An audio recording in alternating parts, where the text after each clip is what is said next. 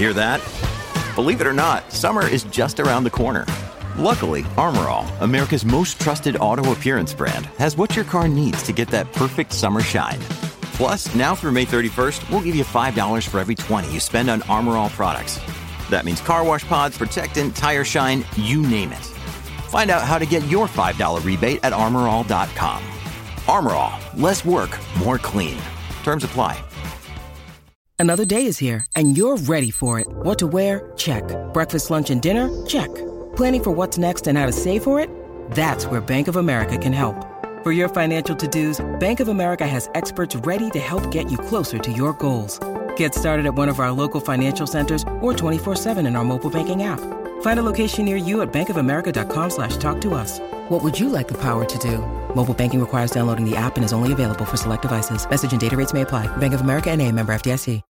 When you need mealtime inspiration, it's worth shopping Kroger, where you'll find over 30,000 mouthwatering choices that excite your inner foodie. And no matter what tasty choice you make, you'll enjoy our everyday low prices, plus extra ways to save, like digital coupons worth over $600 each week. You can also save up to $1 off per gallon at the pump with fuel points. More savings and more inspiring flavors make shopping Kroger worth it every time. Kroger, fresh for everyone. Fuel restrictions apply. Mary redeemed a $50,000 cash prize playing Chumba Casino this year. I was only playing for fun, so winning this was a dream come true. Chumba Casino is America's number one social casino experience. It's serious fun. With over 80 casino style games to choose from, you too could win life changing amounts of cash. Be like Mary. Log on to chumbacasino.com and give them a whirl. That's chumbacasino.com. No purchase necessary, void or prohibited by law. 18 plus. Terms and conditions apply. See website for details. The voice in the preceding commercial was not the actual voice of a winner.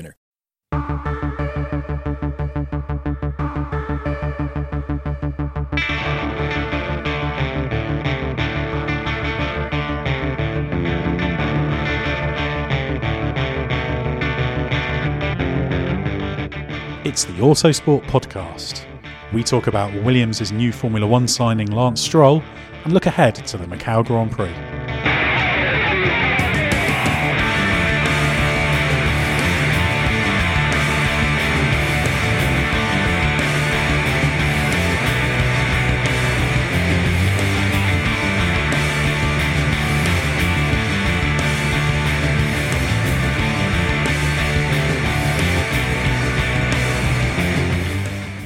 The 63rd Macau Grand Prix, which will be held on November the 17th to the 20th, is fast approaching.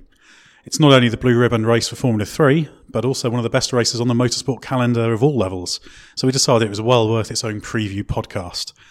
My name is Edd Straw, the editor in chief of Autosport, and I'm joined by two people who know more than most about Formula 3 and certainly more than me. Firstly, we have Autosport Magazine deputy editor Marcus Simmons, um, also the author of our fine introduction music for this podcast. How long have you been going to Macau, Marcus? Um, it's this is actually only going to be my sixth visit. People think I've been going much longer than I have. Do you just go once and stay? Tempting, no, but uh, it's it's a fantastic event. Really looking forward to it. And because this podcast isn't only about journalists, we also have one of the drivers who will be competing at Macau this year. In fact, one of the drivers who'll be who'll be probably right up there based on his form this year. Van Amersfoort Racing's Callum Ilott. Now, Callum, you've had a very good year in Formula Three. You've won twice, finished sixth in the championship. So, are you looking forward to going to Macau with a, a very real shot of being right up there, fighting for victory? Yeah, definitely. I think it will be a good one this year. Um, I've got the speed, so um, hopefully, if I just keep it on the track, which is the main goal of Macau, it should be a good one. Yeah, many many have failed when it comes to that. I just want to start in a slightly unexpected direction and actually talk about a driver who isn't going to be there. Uh, Lance Stroll, he's in the news, newly confirmed as a Williams driver. He won 14 times in 30 races on his way to the title. So he's got plenty of ability as well as his uh, much publicised cash. So Callum, you've shared the podium with him. You've, uh, I think he was second to you at Red Bull Ring uh, this year, so you, you know how to beat him as well. So what are your impressions of him as a, as a rival? How, how good is, is Lance Stroll? Oh, well, yeah, he's a really, really good guy, um, and he's deserved of his F1 place, I think, uh, for next year. He's yeah been up there this year. I think well with the 14 wins, he's definitely showed that he's got some talent. Um, and I'd say he's well after winning the championship, he is the best this year in Formula Three. Um, and yeah, with with uh, the place in Williams already, he was he was the one for it. And I think with the maturity as well, he, although he's only two weeks older than me, he's probably a bit more mature than I am, and um, quite a few others. And I think also his work ethic as well is what makes him stand out, I guess, to the crowd. Obviously, Marcus, you've covered Stroll's F3 career. You've written in the past about how good he is, why he's worthy of his place in F1. So, why, why are the people who are saying that he's bought his way and he doesn't deserve to be there wrong, basically? Well, yeah, I think um, I think it's a, a, natural human instinct to um, to be slightly jealous of people who do have the cash, but um, you know, having cash and having ability aren't mutually exclusive. Um, there's a uh, let's face it, most people aren't going to get even to the Formula Three level of the sport unless they have a strong element of wealth in their family. And um, Stroll's got more than most, yeah. But as Callum said, he's he works extremely hard at it. Um, he's made absolutely the best of all the opportunities that that's given him, and um, and he's performed really really well. And what I really enjoyed was it was quite a methodical way that he went to the championship. Um, but then once he clinched it and the pressure was off, we really saw him driving brilliantly over the last few races, and, and that to me was a real standout of the year and enjoyable to watch. I think to be fair as well, the money helps he put himself in the best place for him, but the difference is he did the job. So I think even though he put himself in the best place, he did the job, which is where he is now, and made him where he is. So I think to be fair, yeah, doing the job is completely different to having the money. So fair play. I guess as as Lance himself has said, there's super license points in place. You've got to get the super license points to be allowed to race in Formula One now. He's won an F4, he's won an F3, so you can't really begrudge him that. Like you say, he's the money, if you like, has created the opportunity, but you have to make the most of it, don't you? Exactly. I think um, you were teammates with him in karting, weren't you, Callum? Yeah, back in 2012 and I think 2013. Yeah, we we raced together in the same categories. No, he was he was good then. I I didn't. I was really quite young then, so I didn't have the same sort of understanding of things and um, as I do now. But yeah, I got along with him quite well. Um, yeah, we had some good races then, and we had some good races now. What's he like as a character? What should Formula One fans be expecting from from him?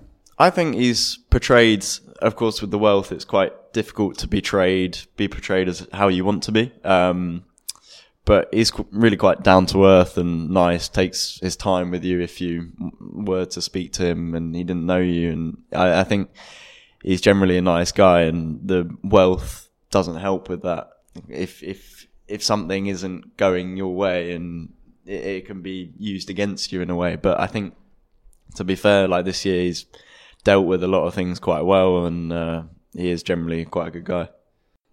Now, I I have one bone to pick with Lance Stroll and that's looking at the Macau entry list. I see car number one doesn't have him in it. Now, if you've got theoretically infinite money to spend, you've won F3 European title, surely you want to go to Macau and win it. He's, he's not going to be there, which I think is a real shame.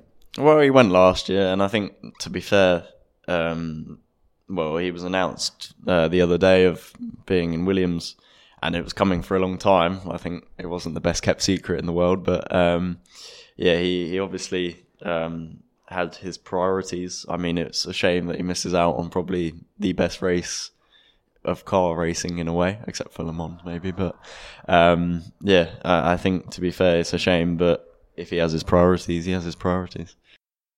Yeah, I mean, one of the one of the people around him told me that yeah, he was he was more disappointed than anybody that he wasn't going to be able to go to Macau this year. Um, I think it's one of those races that once you've done it, it, it hooks you in, and to to go there and crown your championship year by hopefully doing well in Macau as well would be, f- from a personal perspective, would have been great for him. But you know, Formula One, we don't really know what he's been told or what he has to do. Um, so you know these these things count against that sometimes, and we've seen it in the past with some drivers as well. Luckily, with Max Verstappen, a couple of years ago, he was he was okay to go to Macau with uh, with Toro Rosso, blessing, but uh, but unfortunately Lance couldn't do it.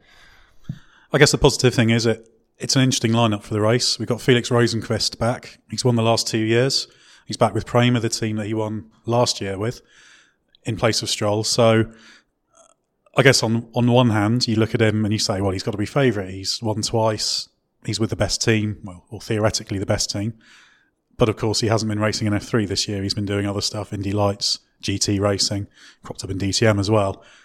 So, what do we think about him? Is is is he the favourite because of that record, or is he an outsider because he's just dropping back in? Um, well, I think in terms of results and that, he's obviously the favourite. Um, he's got the highest probability, should we say, of having a good result. But like anything from coming back from doing something different, it takes a bit of time. So um, whether he gets there in time for qualifying or in time straight away for free practice, it sort of uh, depends really. But um, there are other guys as well, like Juncadella. He was strong last year. He was second in qualifying, and unfortunately had a little collision um, in race one, which stopped him from getting on the podium. But um, yeah, there's plenty of guys who are coming back and returning. You've got Rosenqvist at Prema, Juncadella at Hitech, as you've just mentioned, and also uh, you've got Antonio Felix da Costa at Carlin, as well as Alexander Sims at Double R. These are all guys with illustrious F3 records coming back into it, who are all on paper going to be up there, which actually for me makes the race kind of special. You've got kind of the, the best of Formula 3 and some of the worst of Formula 3 for the year, I guess, with a few of the back markers are in there. I won't name any names. But you've also got these other drivers who can drop back in and people who follow them in other championships can look and see how they're getting on. So it's great to have, have these there. So of those, of those, what you might call the returning drivers, talked a little bit about Rosenqvist. Who, who else are we excited about? Well, I think so. Again, Juncadella, he's had a had a good race. Well, didn't have the best of races last year, but had a good qualifying. I think he should be strong. Um, the one person is Da Costa that I'm, I do not know because, of course, he hasn't driven F3 for a while. They had their first test um, at Red Bull Ring for him uh, a couple of days ago, but uh, you don't really know until he turns up for the race. To be fair, but judging by his previous Macau visits, he's obviously quite strong and good there. Um, and of course, Sims, he's always always up there when he does it. So they're all strong guys, and it just depends who gets the better of each other. Yeah, what what was impressive about Da Costa for me was that okay, he won it in 2012, um, when actually he was coming back to F3 that year because he'd been racing in GP3 and Formula Renault 3.5 during the season, and then um, but the year after. Um, he was a very, very late call up to replace uh, Danny Kvyat because uh, Kvyat was supposed to be doing Macau with Carlin, and then uh, got announced as the new Toro Rosso F1 driver.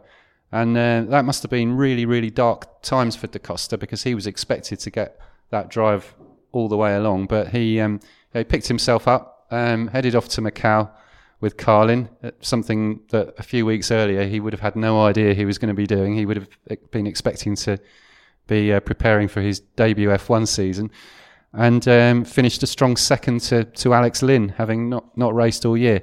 Um, obviously, we're now talking about a three year period rather than just a one year period, but but I found that um, pretty impressive. And and uh, yeah, it, as Callum says, it might might take a little bit longer to get back into the groove, but um, but he should he should be there uh, reasonably quickly.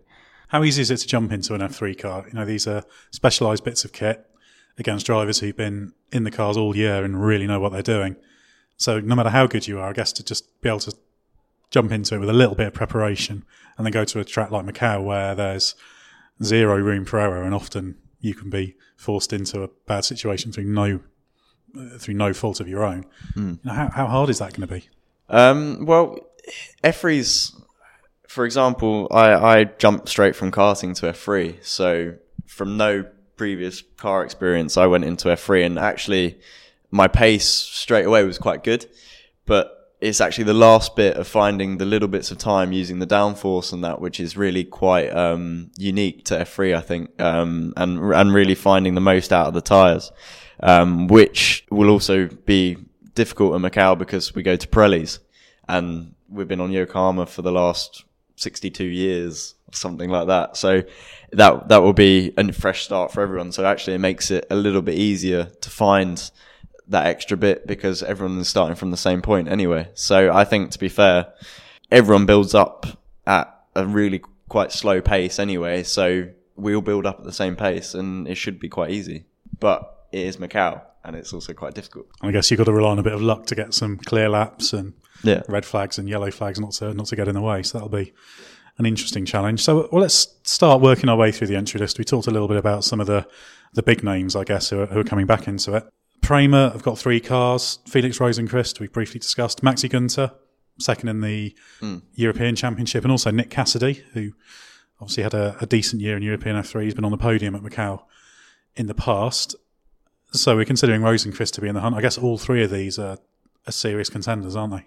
Yeah, I'd say I'd say definitely. Um, Mac, Maxi's got the, the hardest job because um, he's never been to Macau before, um, but uh, he's got some fantastic experience around him uh, with Rosenqvist and Cassidy to learn from. So uh, so I think yeah he won't take long until he's up to speed, and he's um, he seems to be quite a fearless driver anyway. Uh, which can can obviously work both ways in Macau, um, but I don't I don't think he'll be uh, too afraid of it, and, and he's a he's a quick guy, so he should be up there.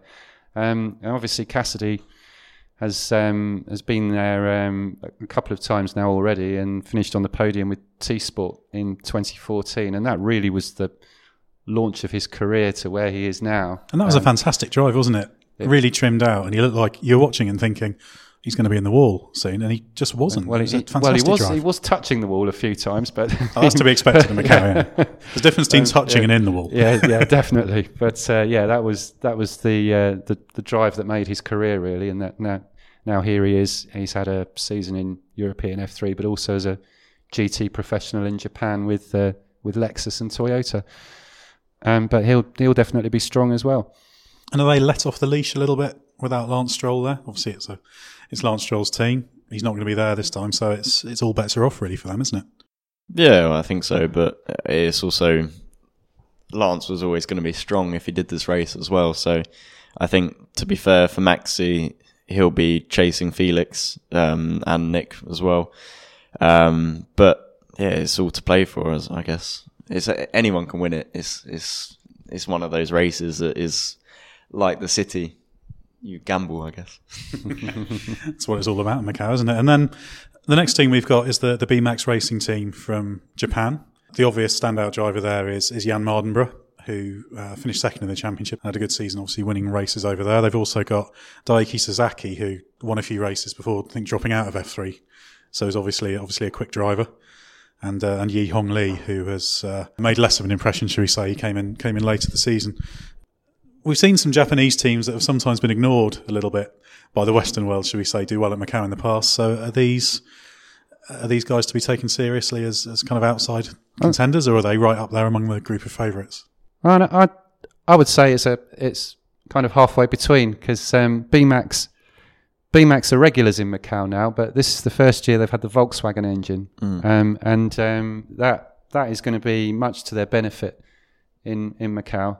Um, having said that, they've got um, three drivers who've never been to Macau before because um, although Jann Mardenborough did a season in European F3 in 2013, he never went to Macau that year, um, which was uh, disappointing for him at the time. But um, but I think he's going with a decent chance of doing well. I wouldn't necessarily say he's he's a, he's going to get onto the podium, although I wouldn't be shocked if he does.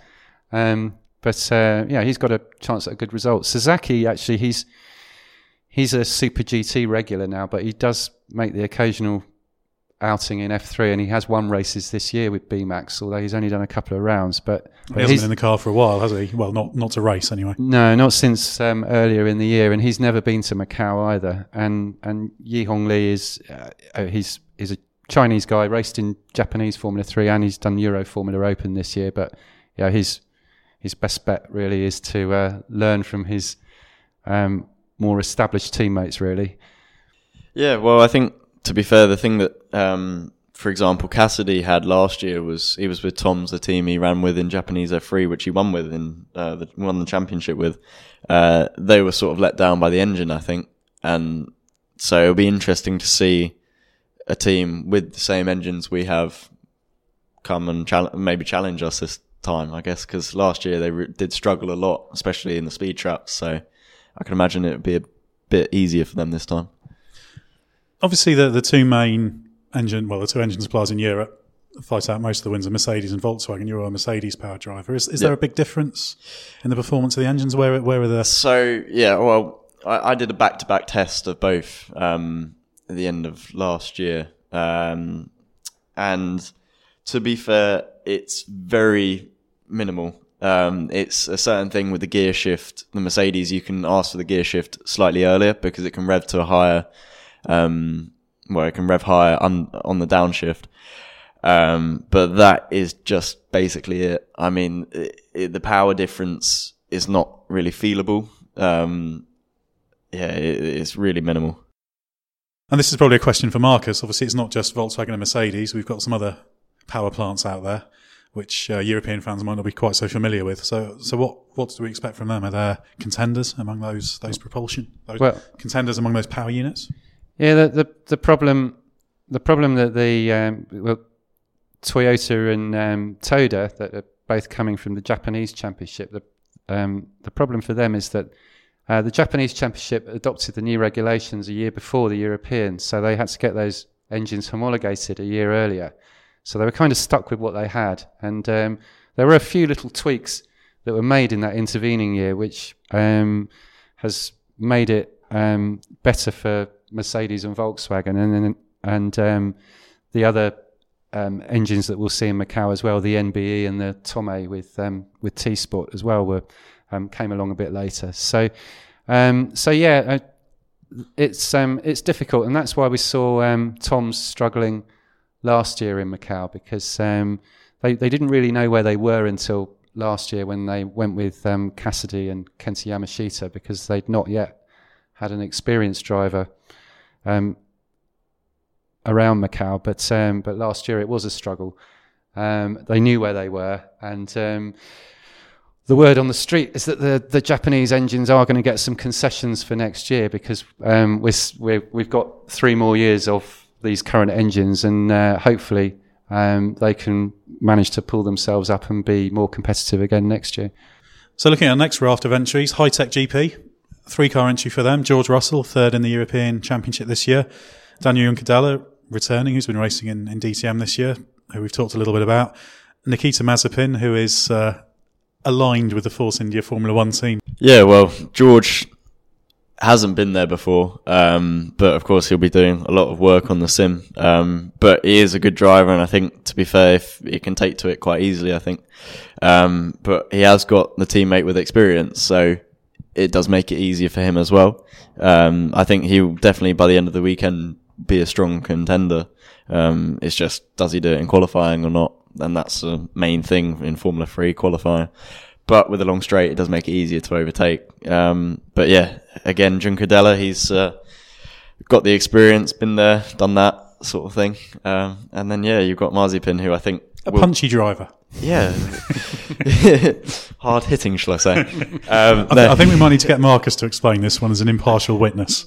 I wasn't a witness at all. I just had second-hand information from people. Oh, there's a good photo in, in, in Autosport. Yes, uh, yeah, I should explain that uh, Mr. Mazepin uh, got banned from uh, from one race for this year for uh, what might be described as an altercation with uh, with Callum. I don't think he was very uh, very happy with you, so uh, I'll let you not comment any more on that. But we've uh, we've forgiven him that. Uh, well, you may not have done, but um, so I guess coming back to the two contenders in this, what what what do you think here, Marcus? I mean, George Russell is a is a very obvious leading Yeah. contender, isn't he? Yeah, he is, and and having uh, Danny Juncadella alongside him is only going to help him because he obviously has a lot of experience of Macau, um, and also, yeah, we shouldn't forget this is this is Hitech GP's first trip to Macau, but um, but the people behind the team are all well experienced there, so so really there's there's nothing lacking, and it's just yeah for him, yeah, it's going to be the classic Macau thing of um, of keeping the car on the track through the first day. And then, um, if you're not going to keep the car on the track on the second day, make sure it's right at the end of the session where you've already got a good time in, um, because um, because yeah, if George is anywhere near the front, then he's going to be a massive contender. Um, and um, Juncadella as well. I was I was really impressed with him last year because because he went there with Fortec, who had had a really bad year in the European Championship, um, and um, but they always do a really good car for Macau. But he had gearbox problems in the first free practice session and hardly did a lap. So not only had he not been in an F3 car for three years, but he already lost the first session effectively. Um, and then by the end of um, Friday, he was on the front row of the grid. So, so that was um, that was really good. Um, and um, and actually, I wouldn't I wouldn't count Mazepin out from um, putting in a respectable performance. You know, Has if, he got if, a puncher's chance of a victory? Here? Yeah. Well, no, no, but I mean, he's he's one of those classic drivers. He's who's not going to be he's not going to be uh, fighting for the podium, but if he keeps it on the track, he's he's capable of finishing in the top ten because other people won't keep it on the track. Um, so so overall, I think um, yeah they've got a very good chance with um, Russell and Juncadella, and uh, it'll be interesting to see um, which of those two will lead the attack. Really. Obviously, moving on, we've got a couple of ThreeBond T Sport cars. Uh, Kenta Yamashita, again another driver not that familiar in Europe but the Japanese F3 champion, so we have to consider him to be a contender, and his, his teammate Chang Wing Chung. Well, I think to be fair, he's uh, Kenta Yamashita. He's the Japanese Formula Three champion, so he's obviously not too bad. And I think with T Sport, they had a good year last year, I think, and the year before with Nick Cassidy. Um, so the, the car's obviously not bad, and cons- did he did it with last year with uh, Toms, didn't he? he? he? did it with Toms, but he outqualified Nick Cassidy. Yeah, so he's with... he's got some speed. So if he can just do a good job, he should be in the top ten easily. He tested with T Sport at Silverstone. It was either last week or the week before. It was the first time he'd ever been to Europe, and um, the the team um, the team put him out on the track went to watch him at Beckett's and they thought, blimey, this guy's really good. Um, they're really excited about running him. Um, the Tomei engine, they've they've had a difficult season with, but it worked in Macau last year with Arjun Maini and he finished in the top 10. So they're actually really, really confident um, of a of a good result this year with Yamashita um, because he's obviously a really good driver. As you say, we don't know much about him in Europe, but um, but we've seen little glimpses which suggest you know that he is a, a very talented guy. Um, and um, I mean, Andy Chang, he he um, he did a bit of European Formula Three last year with Fortec, um, but he struggled because he hadn't really done any testing and he only did half a season. He's he's actually he would be an okay driver if if they could get a proper winter testing program. But yeah, he's from Macau. It's his big race, and uh, yeah, he'll just want to go there and keep it on the track and get a finish. And we also have a car from Tom's, Sho Tsuboi, third in the Japanese F3 Championship, I think. Didn't win any races, but a very, very consistent contender. Yeah, he was he was effectively the the backup to Kenta Yamashita this year. It was his rookie season, um, reigning Formula Four champion in Japan. Um, did a really, really good, consistent job. It's going to be tough for him. Um, Tom's Tom's have won this race more times than any other team in the Formula 3 era, but we've already um, talked about why it's a bit of a struggle for them at the moment. It's not really any fault of the team or even the drivers, but. Um, and it but, has been a long time since they've been able to win. Yeah, that, that's right. Uh, I mean, he, yeah, he should be okay. Um, yeah, there's no reason why um, he he can't do at least a, as good a job as Yamashita and Cassidy did with the team last year. And if we just pause our run through, I think it's it's worth having a little bit of a look at the the race weekend format because obviously it's unusual with uh, you have a qualifying race and the main race. So perhaps Callum, you can kind of run us through what what drivers are doing during the weekend and and what you need to string together to to get a result.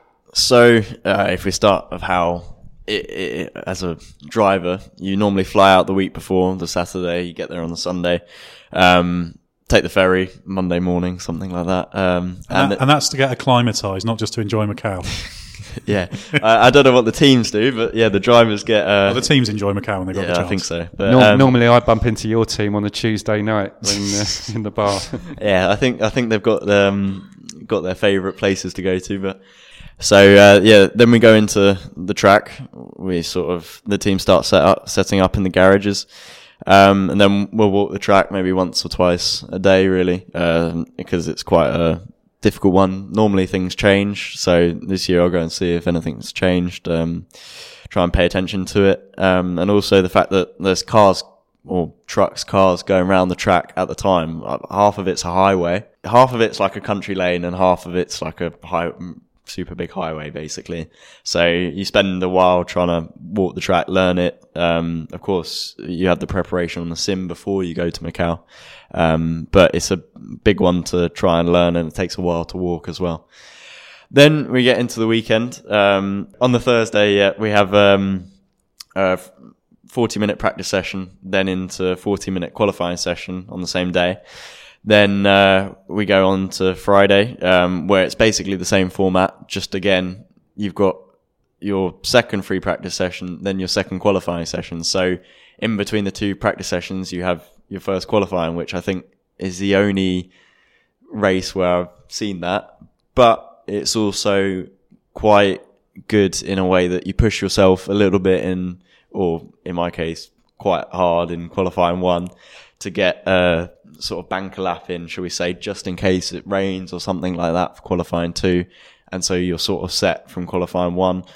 But if it's like normal, qualifying two is when it matters. And normally everyone goes quicker then, there's more rubber on the track. And that, that is actually one thing which, um, does make a massive difference because you go out, the first practice session is so dirty. The track, there's places where cars have been parked for years, um, where you have to go and clean up. So it does take a little while for the track to bed in. And that's why we all take our time a lot because it, you can so easily hit a patch where leaves have been and that, and you lock a wheel and you're in the wall and that's, you've got to restart again. So, we do take our time, uh, and then we go into the qualifying race, um, which the main thing is finishing the race and getting a good position as well. It's one of those races where you just don't want to mess up. Just take your time, make it come home because at the end of the day, Sunday's race is when it matters, and you want to want to be on that podium. So as long as it is finish in a good place and just finish the race, so that's really the goal of that race. Make it sound so simple. Well, yeah. Many curveballs can be thrown at Macau, though, can't they? Yeah. Well, I, I made friends with the truck drivers last year after my um, excursion, should we say? But yeah, it, it is a, a complicated race. I think uh, we all take our time um, because it is it is the hardest track to drive. I mean, you, you're going from a massively long straight into a one car width wide country lane uh, up through the hills, past a hospital, which some guys might visit. Um, I did a couple of years ago. even me last year, actually. But um, yeah, it, it's just it it is as a weekend can be simple, but the preparation we do umpteen days of simulator. Um, you sort of just try and get everything focused towards this race. Your mind has to be paying attention the whole time, and I think what what most drivers will say is um, as soon as you go out, that is when you almost get scared in a way. I think every lap you at least have one point when you're like, oh, I could have hit the wall then. Every lap, there's one point where you say, oh, I was so close to hitting it then. So it is, in that sense, one of the most thrilling roller coaster events you can sort of have. You had that qualifying session that you mentioned on Thursday afternoon last year where you you literally went out at the start of the 40 minutes and you just drove didn't you everyone else was coming into the pits for yeah. sets of tires or whatever but you just stayed on the track drove around all the way through ended up second fastest on your first day in Macau but yeah how how enjoyable was that as a driver just to go and do that it must have been mega um well i think uh, so i had the friday practice session and i to be fair i was doing quite all right in the Friday in the or no in the Thursday practice session. Sorry, um, I was doing quite all right, and uh, at the end of that, I just made a little mistake. It was a tiny bit under braking where I just turned, locked the front left wheel, and then of course once you go slightly wide, you're in the wall. So at, at the end of that practice session, that was a bit like, oh right, I've sort of stuffed it a bit, uh, and I think the whole team were like, oh, how are you going to come back from that because you crashed it and normally people they take a while to restart. And then I went into the next session and okay, I'd only missed five session, uh, five five minutes of that session, so I went into the qualifying a bit like okay, it's a bit of a shame, but I was all right. Um, but they said, look, just drive the whole session and keep you on the same tires you've used in free practice. Um, so I drove, and I just got more comfortable, more comfortable, and ended up second. Uh, quite a way off Felix, who was um, pole at that time. But yeah, it was it, it is amazing once you get into a rhythm there. You sort of just completely lose yourself. It's like I don't know. You could describe it to being on drugs in a way. The things, the, the way everything passes you, but uh, not that I know what drugs are like, but I'm just guessing. Um, it's one for the testers. Yeah, it's a na- um, it's a natural high. Yeah. um, but yeah, it is it is just a, a real. To, when when you do a good lap there, you it is a really good feeling. And then, of course, I went into um, the qualifying two the next day, and unfortunately, I was a bit too ready. And yeah, before I'd even really completed a lap, I was out. Um, but I had the confidence, and I, have learned a lot from that. And I think this year, go in in a different mindset, and it should be a lot, lot better. It's a definition of a learning experience, isn't it? Yeah. I guess we'll decide how much you learned this year. Hopefully, hopefully plenty. Okay, we're getting back to the entry. Uh, we've got Motopark up next. Joel Eriksson, who had a, a strong season in uh, in Europe, finishing fifth in the championship. Arjun Maini, who's back in F3 after dropping out uh, mid-season and, and, heading off to GP3. He's a Karun Chandhok protege. And we've also got uh, we've also got Guan Yu Zhou, who who had a few a few quite big results in F3 in, in Europe this year. So that that seems to be a an interesting lineup. It seems to me quite unpredictable. You don't you know there's some potential in there. You don't really know what you're going to get. Um, well, I'd say Eriksson. He's obviously I'd say the number one in the team, but he hasn't been there before. Um, so that's going to slow him down a little bit at the start. Um, but he is a good driver and he is a quick driver, so I'm sure it shouldn't take him too long to acclimatise to it, really. Um, but Maini is a bit of a dark horse, I'd say, because he was there last year, um, and this year he, in the European Championship, he really struggled with T Sport, which halfway through the season he pulled out to go to do, go and do GP3 with uh, Jenzer, I think. So I, I think if he can do or do a steady job like he did last year um, at Macau, I think he should do all right. To be fair, and he could e- even finish top five maybe if he's steady. I'd say. Um, and then there's Guan Yu Zhou, who um, yeah, he's been a bit up and down this year but if he's in one of his ups, he can have a good result. So I, I, I wouldn't know what to say because he hasn't been there before, but he can be good and he can be really good at some points. So I'm interested to know what you think, Marcus, about Eriksson because it, it seemed that the consistency was improving as the year as the year went on. Yeah, he looked he looked good in the car right from the start, but um, as so often happens with rookies, um, it took him a little while to, to get it together in qualifying on a consistent basis. And he was one of the he was one of the really good racers right from the start as well. And um, yeah, he's he's just he's just entertaining to watch, and and obviously a, a really talented driver. Um, and and I think um, I think he's got a really good Macau result in him. Uh, obviously, things things can happen in Macau, but I think um, yeah, with the normal progress that he's made this year, then uh, then he could be a dark horse, definitely.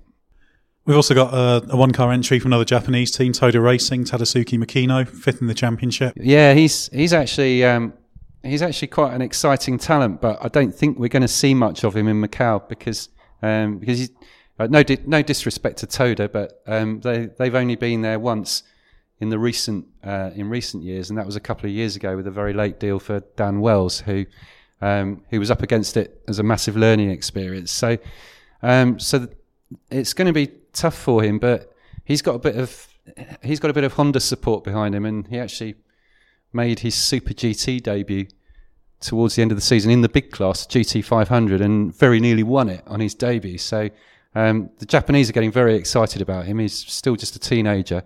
Um, I'd be really interested to see him come to Europe actually because because um, from what I've heard, he's um, he's a real prospect and he could do really well over here.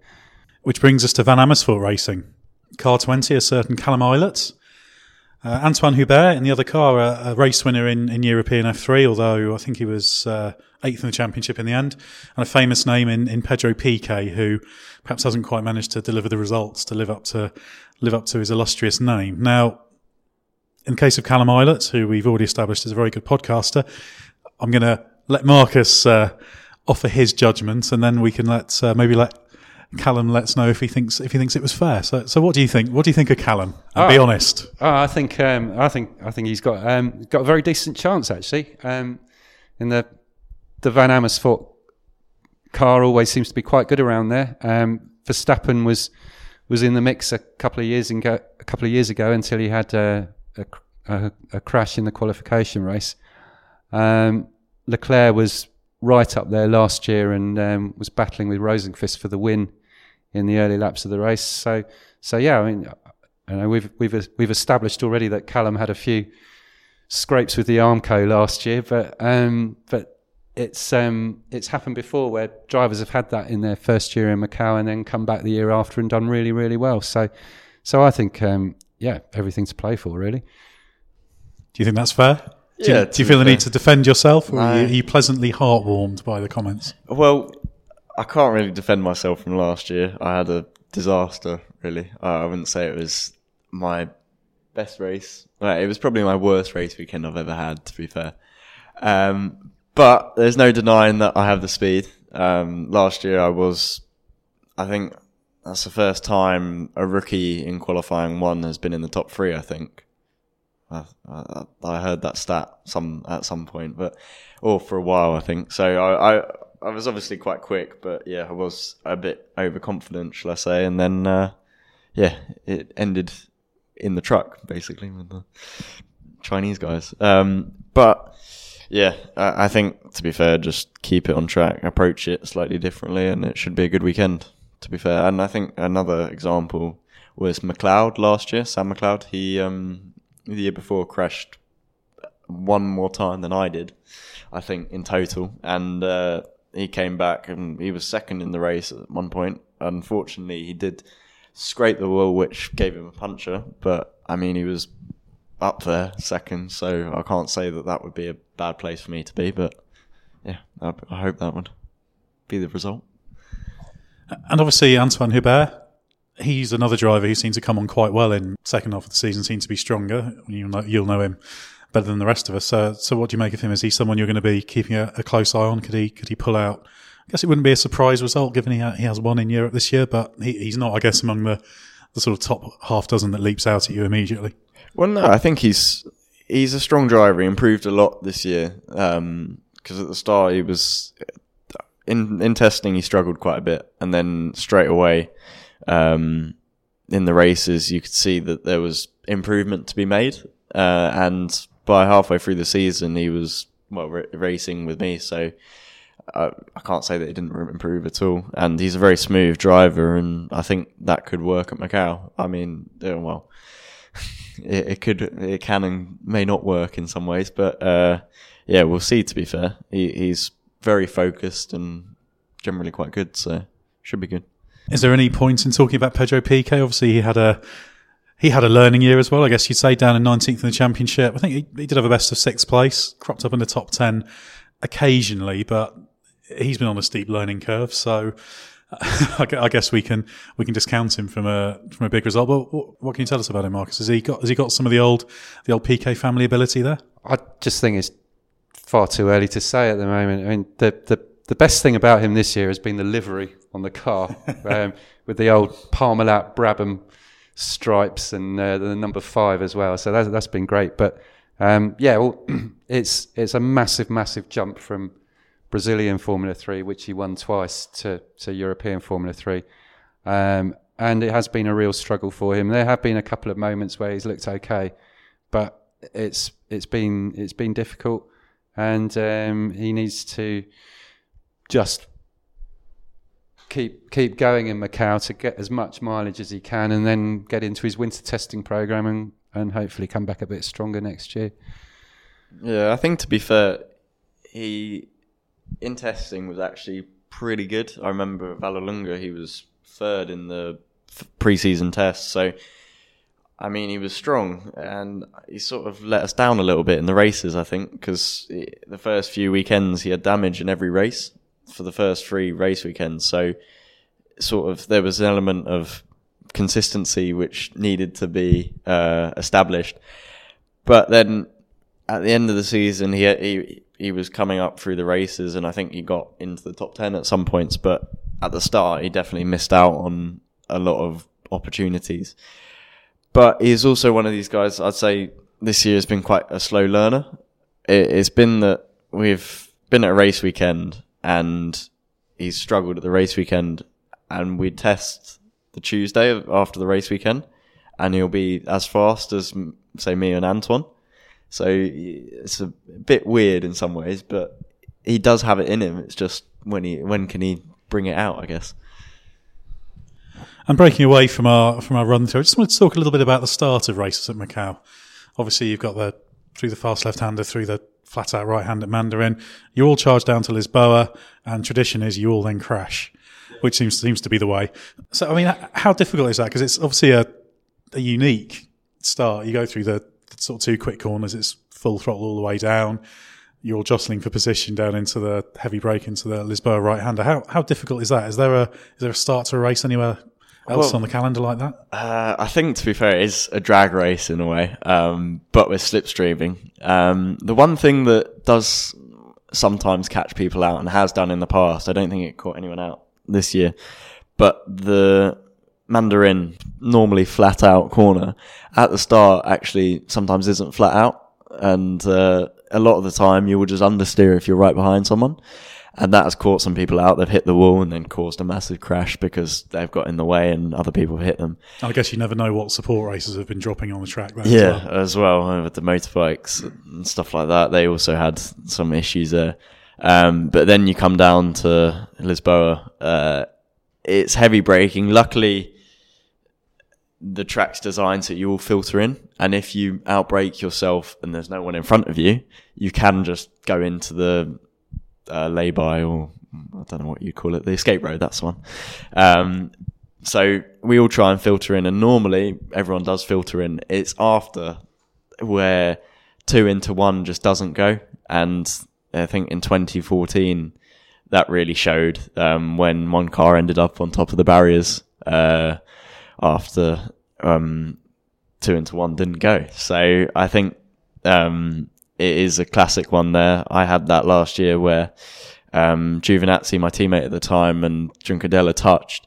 Juncadella spun, and uh, I was too too wide at the point, just coming out of Lisboa, and uh, no one, I couldn't tell what was going on. But so I just pulled out slightly um, to see or what what was sort of happening, and all of a sudden the car's just stopped in front of me, and I end up hitting the car in front because you can't see because it's so tight and there's a just queue of cars. But it is a tendency to always have a crash in those two corners, so you want to be up the front and try and avoid that. So, so going back to the entry, Marcus Mücke Motorsport. Yeah, and it's it's been a really tough season for them. Um, we shouldn't forget that, of course, they finished one two in Macau in 2014 with Felix Rosenqvist and Lucas Auer. Um, but um, but yeah, they've had a they've had a bit of a struggle this year. They've got um, David Beckmann, who's um, really going to be their top driver in Macau this year. Um, he wasn't 16 until end of April, so he couldn't even start the European F3 Championship this year until uh, Pau, where he made his debut. He's been on the podium a couple of times. Yeah, yeah, he's. I I really like watching him. Actually, he's he's really entertaining. Um, really good reflexes. Um, sometimes he doesn't come round the next time because he's tried to use the reflexes too much. But um, but yeah, I, I think uh, just looking at the way he's been driving this year, I'd say he's somebody who wouldn't be afraid of Macau. Um, but um, yeah, whether he can whether he can keep it out of the barriers for long enough, I don't know. Um, but with M- Mücke's record in Macau, if he can, then he should be capable of a decent result. Well, with Mücke's past experience as well and the car setup that they have, I think he should actually do quite a good job. And then next up, we've got Carlin, four cars for Lando Norris, Sérgio Sette Câmara, Jake Hughes, and Antonio Felix da Costa. What do we think about their chances? Yeah, I think um, there's quite a lot of attention on Norris. Um, he's you know, quite justifiably built quite a bit of hype around him this year, um, and um, yeah, he's done done a fantastic job in um, in pretty much everything he's done. I think um, he did a sensible job on his um, European F3 debut at Hockenheim. Um, it, the, the ultimate qualifying pace didn't quite come to him on that occasion, but the grid for the third race of the weekend is formed by the second best times in second qualifying.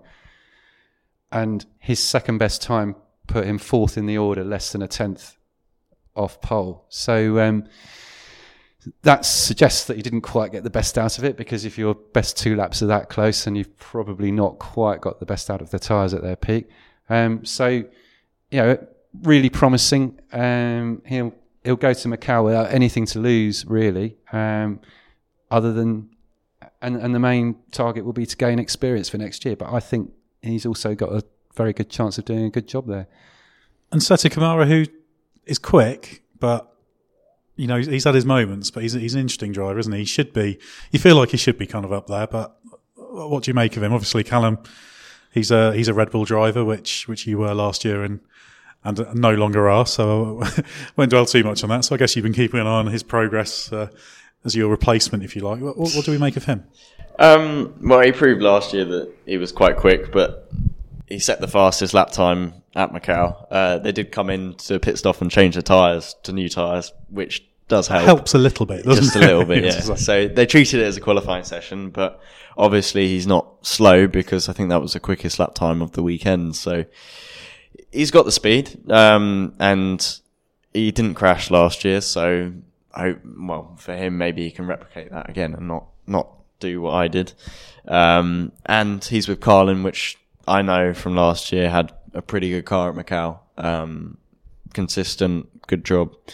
So I think he's a strong one. To be fair, he should be should be quite good in qualifying. In the races, sometimes he can be a bit erratic, um, and that doesn't help uh, at Macau. I guess if you get put under pressure and you make a small mistake, you're in the wall. So if he can deal with that, then I guess he should be all right. But do you think he's going to have a bit of added pressure? Is he going to be racing for his Red Bull future? Do you feel? It's all a bit unknown, really. I, I remember last well last year I, I, didn't really know at the time um, what was going to happen. So you can always question it, but if it's going to happen, it's going to happen. So it depends what he adopts as his mind frame, I guess. It's a really interesting lineup, um, and Carlin are really excited about it. Um, I think Da Costa is probably the natural leader, but as as we know, he's not been to Macau for, for three years. Um, you mentioned Jake Hughes, and what what was uh, very impressive about his um, cameo F3 appearance at Hockenheim was that obviously um, Lando Norris had the lion's share of the attention of the people who were going to that race for their um, for their debut in F3, but but Jake was absolutely superb, and um, he was so smooth. Um, looked as though he'd been, you know, as far as his driving style is concerned, looked as though it was perfect for F3. Um, and um, put it on the front row for two of the races. The only thing that let him down um, were his starts because um, he hadn't really um, got any start practice in. But once um, once the races got going, he was doing some really good overtaking, um, making up places, and um, actually in Macau, it's not quite so important to make a lightning start as it is at some other circuits. Um, and in fact, it's almost uh, something that you don't want. You don't want to be leading on the run yeah, down to first, Lisboa. You won't be first by the first corner. So, um, so I think he's. I think Jake's got a very good, very good chance of doing well. Um, and um, yeah, he he approached his first weekend in F three in a really good way. And uh, if he can just keep in that groove for for Macau, there's no reason why he can't have a really good result. And next up, we've got Double R Racing, Alexander Sims, and Daniel Ticktum, who's an interesting, interesting case. I guess let's start with Ticktum. Marcus, perhaps you can take us through his his backstory. Uh, a driver who was uh, a controversial figure, I guess, 12 months ago.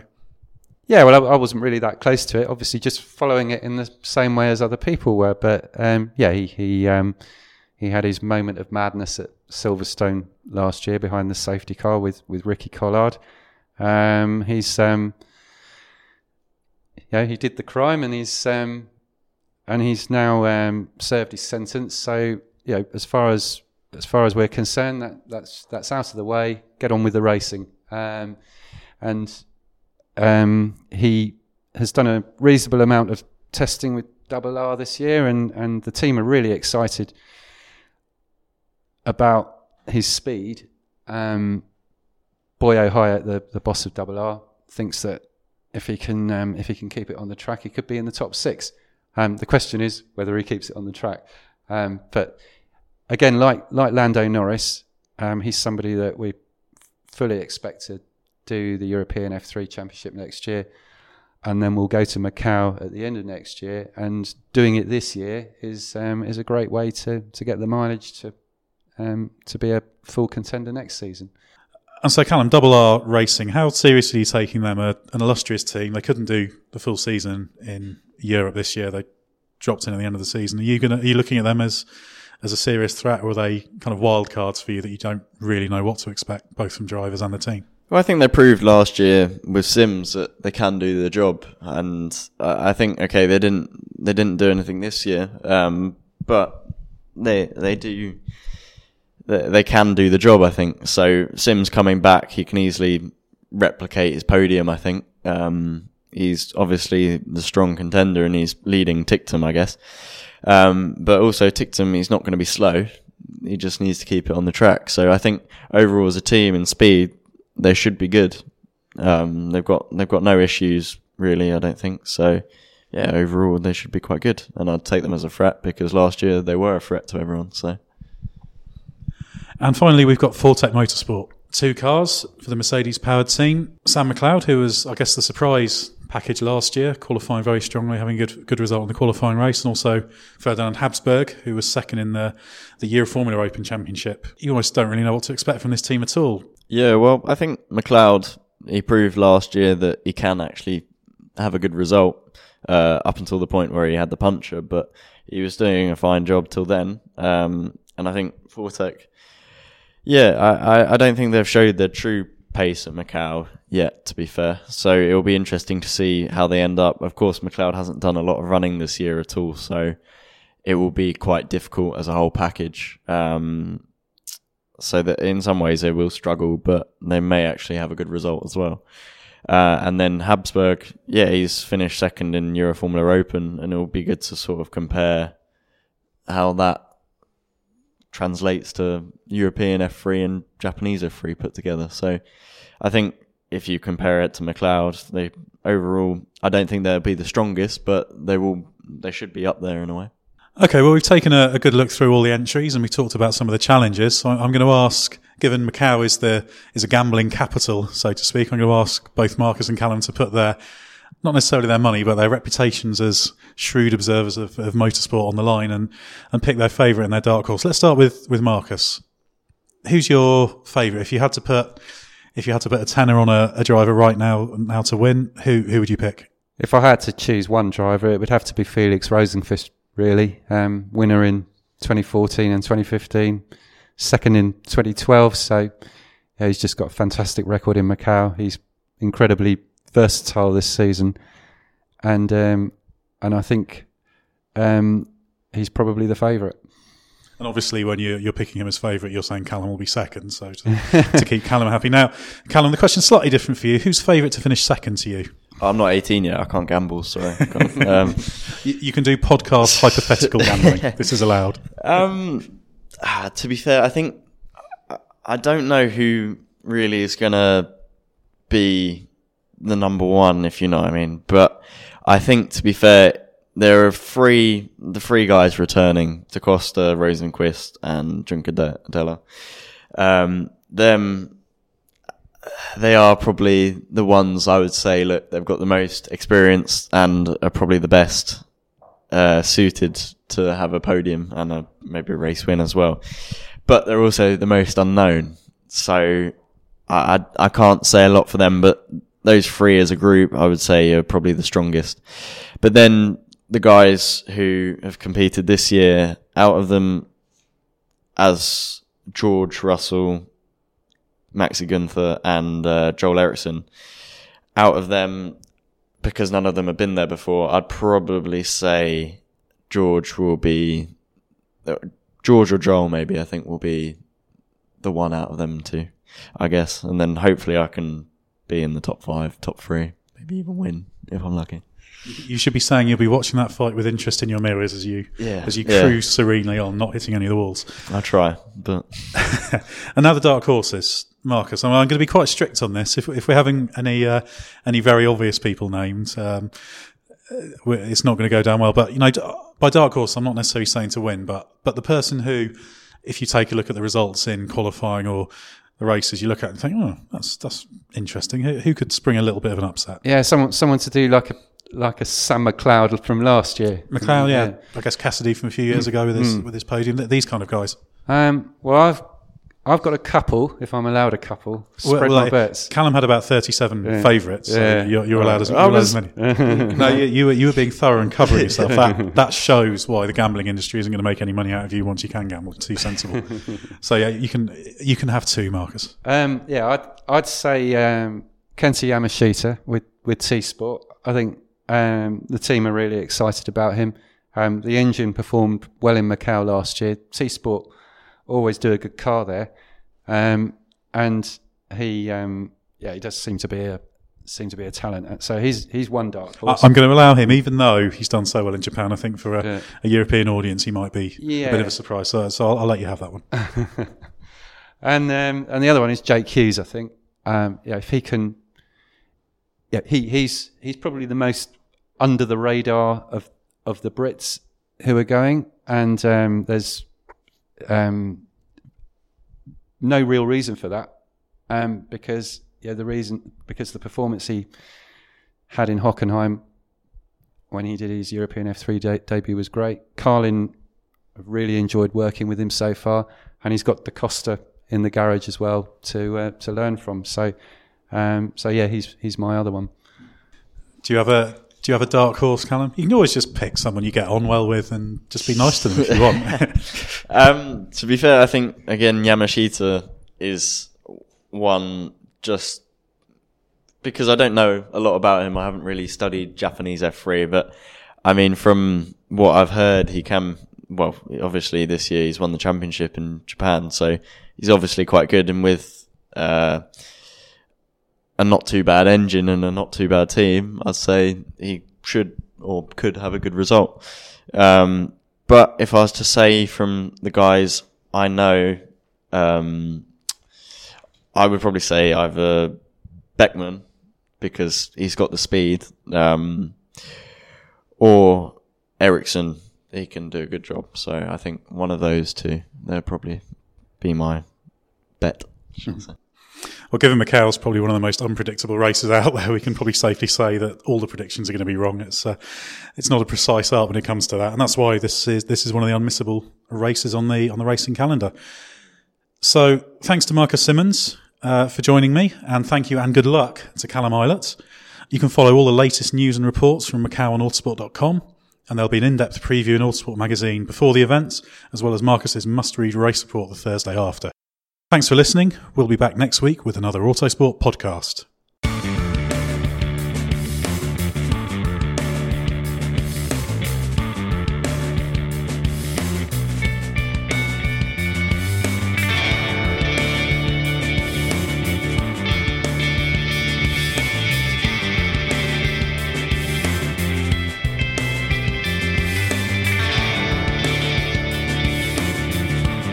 Music is 6am by Trilo, written by Marcus Simmons.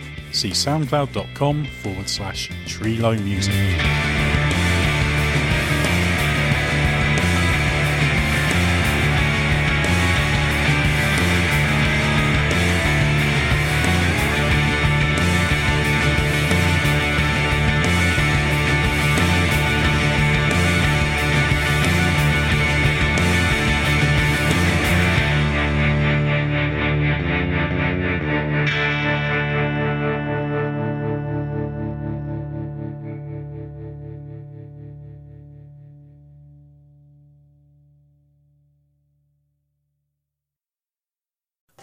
Redeemed a $50,000 cash prize playing Chumba Casino this year. I was only playing for fun, so winning this was a dream come true. Chumba Casino is America's number one social casino experience. It's serious fun. With over 80 casino style games to choose from, you too could win life changing amounts of cash. Be like Mary. Log on to chumbacasino.com and give them a whirl. That's chumbacasino.com. No purchase necessary, void or prohibited by law. 18 plus. Terms and conditions apply. See website for details. The voice in the preceding commercial was not the actual voice of a winner.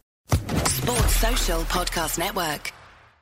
Hey guys, it is Ryan. I'm not sure if you know this about me, but I'm a bit of a fun fanatic when I can. I like to work, but I like fun too. It's a thing. And now the truth is out there. I can tell you about my favorite place to have fun Chumba Casino. They have hundreds of social casino style games to choose from, with new games released each week. You can play for free anytime, anywhere and each day brings a new chance to collect daily bonuses. So join me in the fun. Sign up now at ChumbaCasino.com. No purchase necessary. VGW. Void were prohibited by law. See terms and conditions. 18 plus.